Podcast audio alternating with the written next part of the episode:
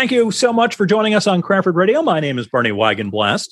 The Garden State Film Festival is celebrating its 20th anniversary this year, and for the second year, the Cranford Theater will be serving as one of the venues.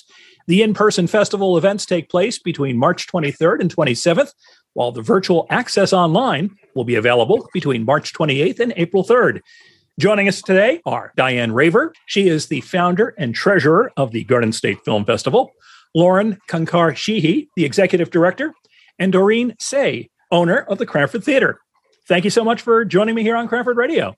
Thrilled Thank to be you. here. Thanks, Bernie. First, I think it probably makes sense to start talking in general about the festival for those who aren't familiar with it. And Diane, as the founder of the festival, could you tell us a bit of the history and why you created it in the first place, if you would, please? Well, I had a long uh, history in the commercial film business. I was the first president of a commercial production company in New York many, many years ago.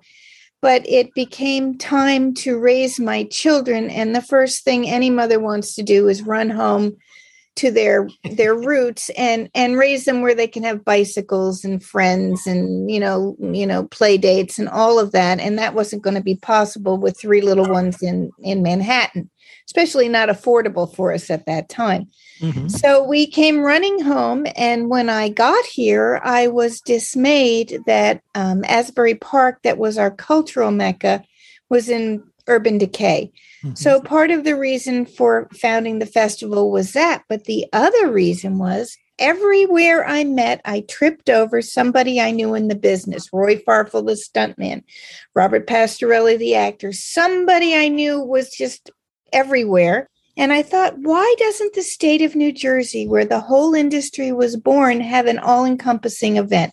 And that was the impetus to start us off. Doreen, as I mentioned, you are now entering your second year of involvement with the film festival. As I said in the opening, this is the 20th anniversary for the festival.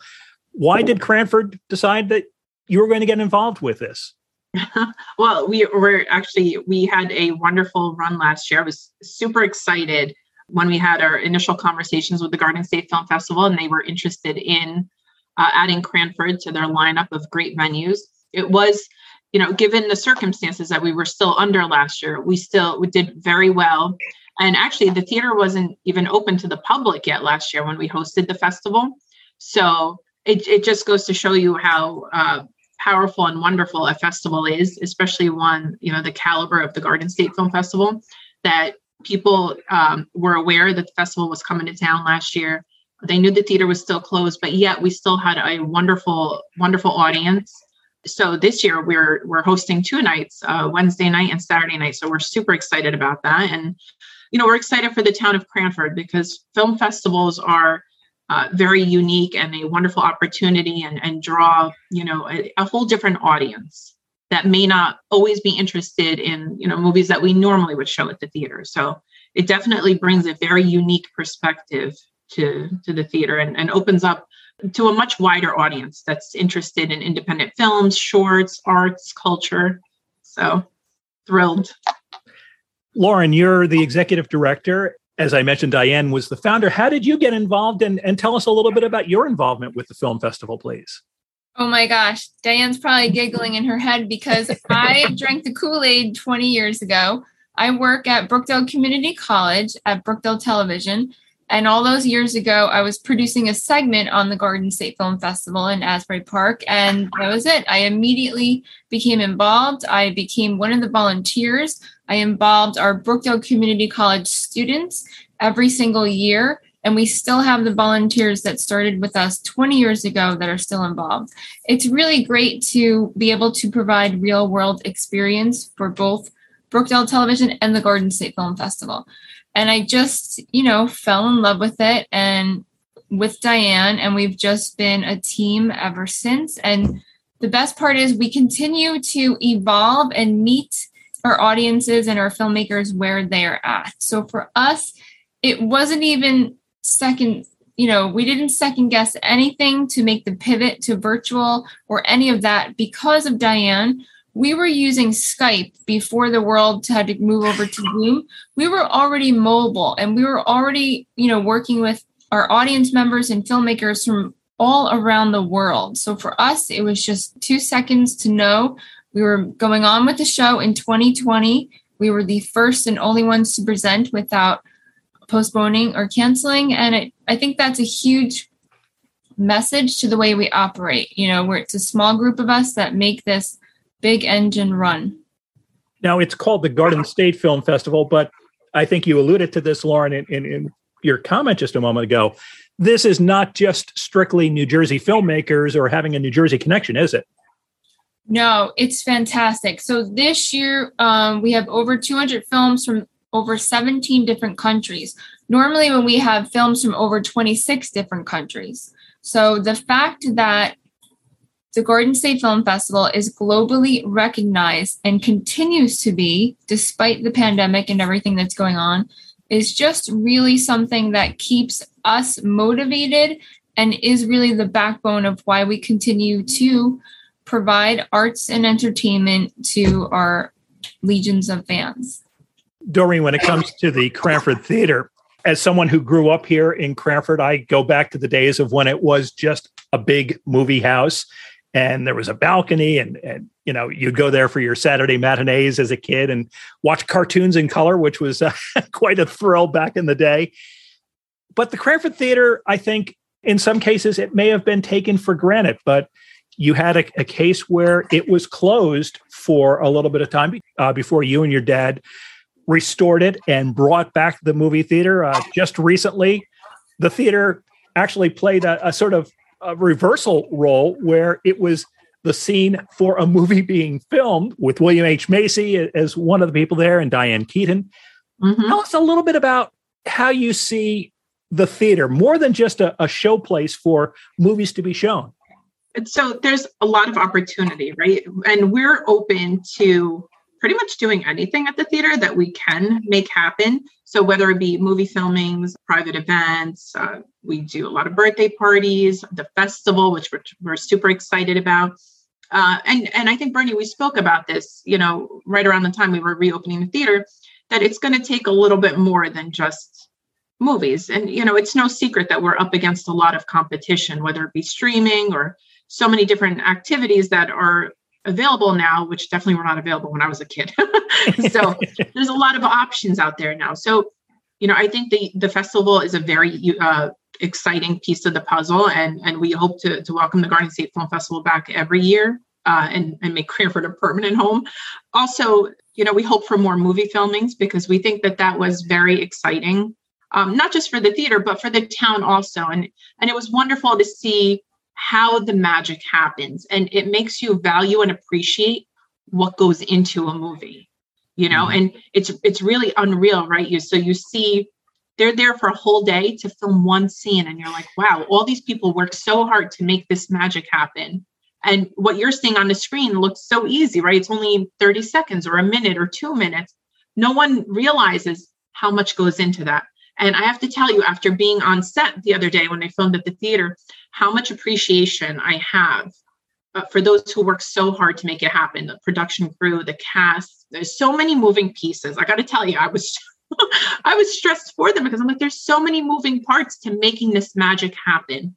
Um, and I think now with all of these wonderful incentives in New Jersey, and we're going to see a lot more filming taking place in our state, which is wonderful. It's, it's it's not only wonderful for all of us who get to witness this magic, but it's wonderful for the economy and, and for these businesses. And it was wonderful to see the crew visit a lot of the restaurants across the street from us or get a cup of coffee right around the corner or, or an ice cream. So I, I, it, there's a lot of magic happening in the state, you know, and, you know, and I hope that when people come to the festival, you know, these are independent filmmakers um, that, that have made these amazing, you know, put together these amazing pieces of content. I hope people value what they see on the screen because it really does take a lot of vision and creativity and hard work to make this come alive.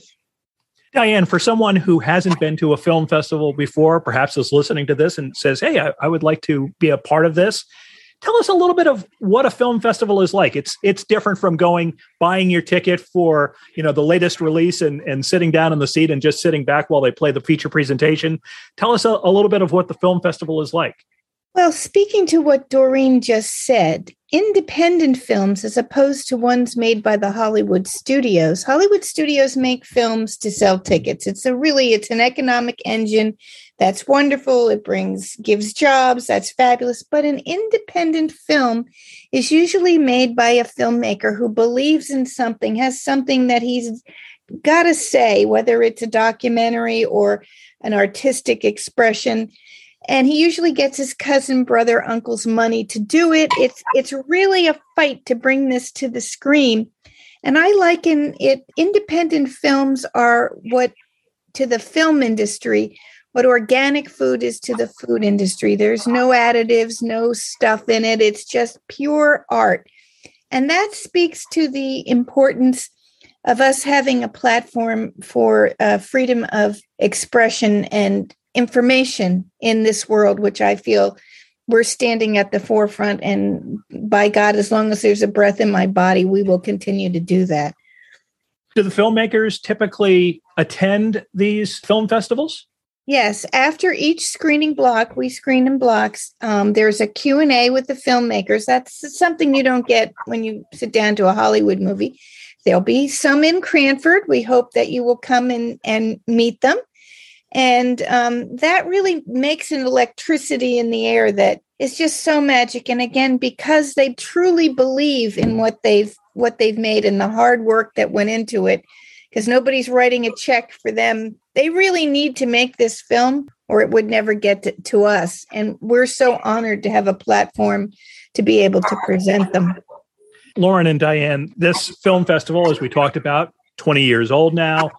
It really had its roots down in Asbury Park. And I believe Ocean Grove is another venue where you're showing some of the films there as well. Cranford seems kind of out of the uh, the way, so to speak. From your perspective, obviously from from a Cranford perspective, we heard how Doreen wants to be involved with it. But what does it mean for the film festival to have sort of a foothold here in North Jersey, Union County? Well, of course, someone who named their festival the Garden State Film Festival, I think it's important to pay tribute to Thomas Edison's legacy as the, you know, the inventor of this industry and that it is an all-encompassing event for the state of New Jersey and that's was always our goal. And of course, to have Doreen's support and her beautiful theater is just such a gift to us that we hope to give it back and again cre- stimulate the economy and and bring more vitality to your community as we have also in other places in the state.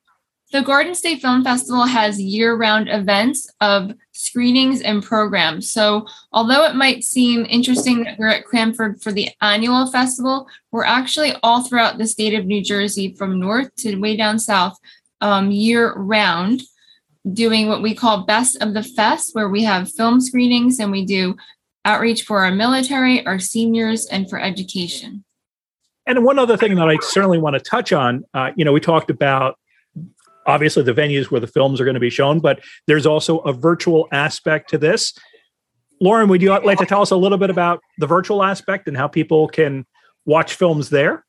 Yes, we are so thrilled. This year we're 12 days while everyone else is postponing and canceling still. We've extended the Garden State Film Festival. March 23rd to the 27th, we're in person in Cranford, New Jersey, and Asbury Park.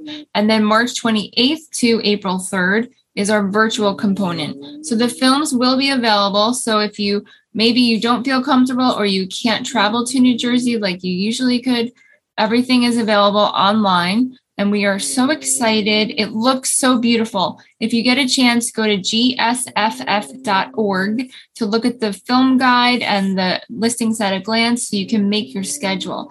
Our app will soon be ready so you can actually make your own schedule to, you know, star and highlight what you want to go to and what you want to do. So it's really fantastic. And we cannot thank our Garden State Film Festival team members enough for working round the clock. Essentially, we're doing two festivals by having the virtual, you know, separate from the in person. And it's outstanding. Lauren, in addition to all these filmmakers and, and films and such, there's obviously other people that that play a role and our supporters. Tell us a little bit about that, if you would, please. And in particular, what happens on Friday night?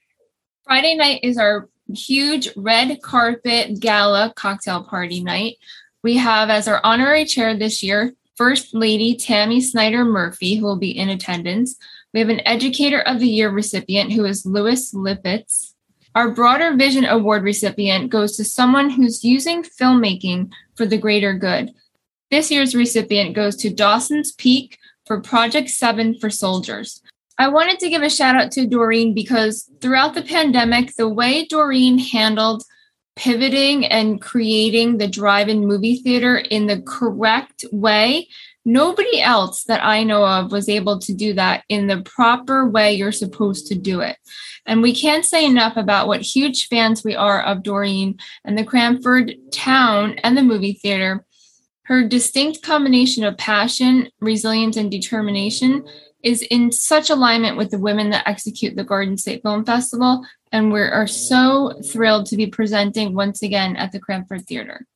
Well, for anyone who may have missed that URL where they can go to to find information about the film festival, if you check the show notes for this episode, you will find a link there that you can just click on and go directly to the film festival. Doreen, Diane, Lauren, thank you so much for taking time out to chat with me about the Garden State Film Festival. Always an honor. Thank you.